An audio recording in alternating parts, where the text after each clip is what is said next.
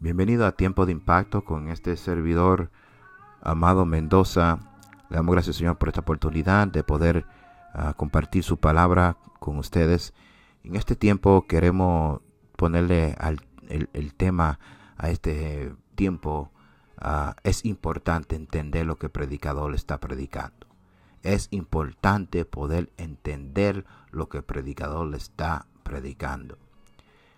Eh, Pablo dice en Primera de Corintios capítulo 14, verso 18 y 19, Doy gracia a Dios que hablo en lenguas más que todos vosotros, pero en la iglesia prefiero hablar cinco palabras con mi entendimiento para enseñar también a otros que diez mil palabras en lenguas desconocidas.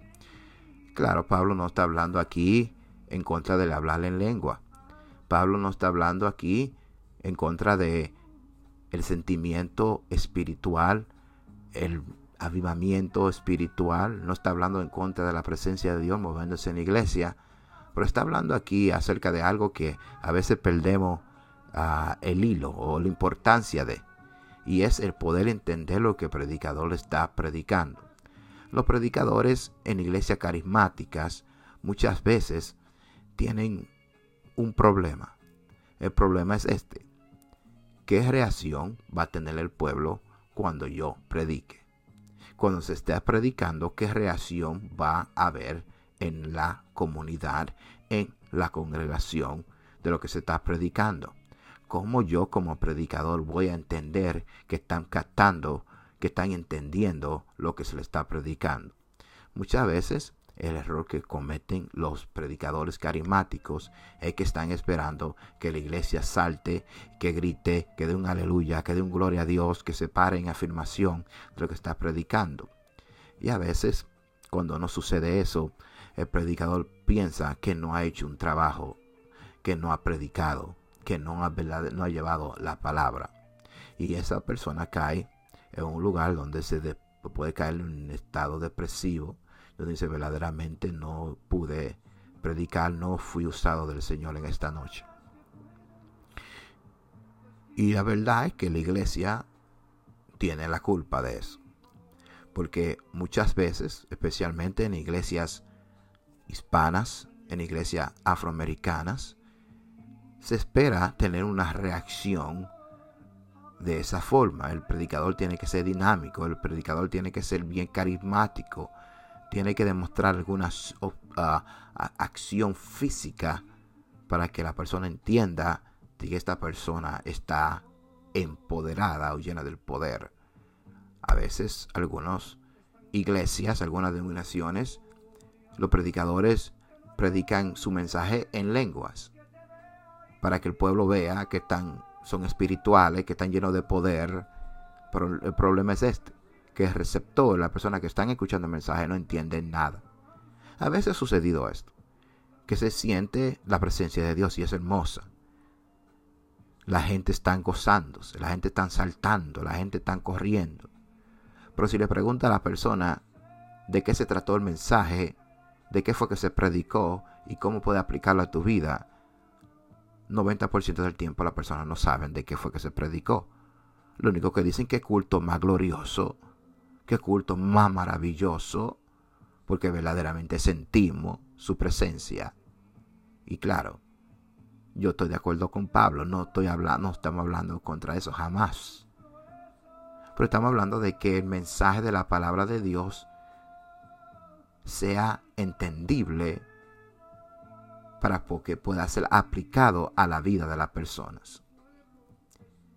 Hay muchos jóvenes y adultos incluso que no conocen ni aún por qué creen lo que creen. Sino se llevan de otro, se llevan de lo que el predicador, el evangelista en la televisión le enseña. Hay personas que ven enlace o que ven TBN y eso es lo que ven todo el tiempo y no tienen una base segura, una base firme, una base profunda de que lo que creen, de lo que, lo que afirman. Pablo le dice a la iglesia de Corintio que es importante que el mensaje sea entendible.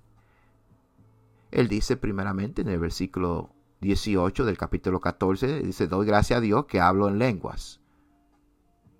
Él le da gracia a Dios que habla en lenguas, que él ha sido bautizado, que el Espíritu ministra en su vida. Y él dice, hablo en lengua más que todos vosotros, soy más espirituales que todos vosotros. Pero, el verso 19 dice, pero en la iglesia prefiero hablar cinco palabras con mi entendimiento, para enseñar también a otros. La idea es de tener un mensaje claro, tener una transmisión de un mensaje clara, claro, un mensaje que se entienda, un mensaje que se comprenda, un mensaje que se pueda usar como intrusión, como una enseñanza para bendecir a otros, para que la otra persona sea edificada, para que la persona sea animada y fortalecida en la palabra de Dios. Porque lo que sucede es que a veces estamos esperando una reacción, una demostración física, en vez de una transformación en el corazón y en el alma. Porque eso es lo que la iglesia no ha enseñado. Que si no se manifiesta una demostración física, Dios no está hablando. Y eso es un error. Porque los que van detrás se le enseña eso y el deseo de ellos no es predicar el mensaje de Dios, sino el deseo de ellos es qué van a producir, qué van a decir para producir ese momento que se llama el momento de sorpresa. El momento de que, wow, qué revelación. El momento de que, qué cosa más poderosa. Qué palabra que nunca se había dicho jamás. Pero en una palabra bíblica. Se trata de lo que el predicador ha podido asimilar del mensaje, lo que ha podido la anécdota que él ha criado del mensaje. Por el mensaje de la palabra se pierde. Estaba observando un video donde este servidor estaba interpretando un mensaje de inglés a español. El predicador, enfrente de una gran masa de personas, estaba predicando, tratando de crear una emoción en el pueblo, el cual el pueblo no estaba dándole, no estaba regresando esa emoción.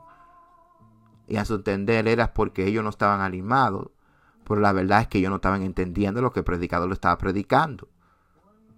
No pudieron asimilar el mensaje. No le cogieron el hilo, como pueden decir. El hombre estaba predicando, estaba dando palabras que verdaderamente, si la había predicado de una forma más entendible, una forma más, más pausiva, más paus, una forma con pauta, ya podía el pueblo entender y asimilar lo que estaba predicando.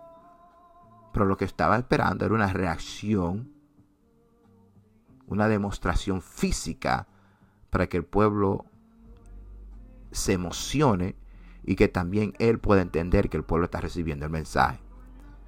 Pero ese no era el objetivo en esa noche. El objetivo es crear una emoción, crear un sentir en el pueblo de que algo supernatural está sucediendo, de que algo supernatural está ocurriendo, pero al mismo tiempo el mensaje se está perdiendo.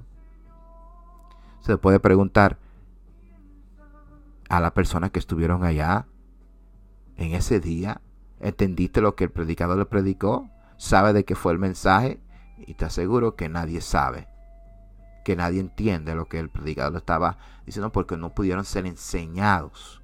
Pablo dice, yo prefiero hablar palabras entendibles que diez mil palabras en una lengua desconocida.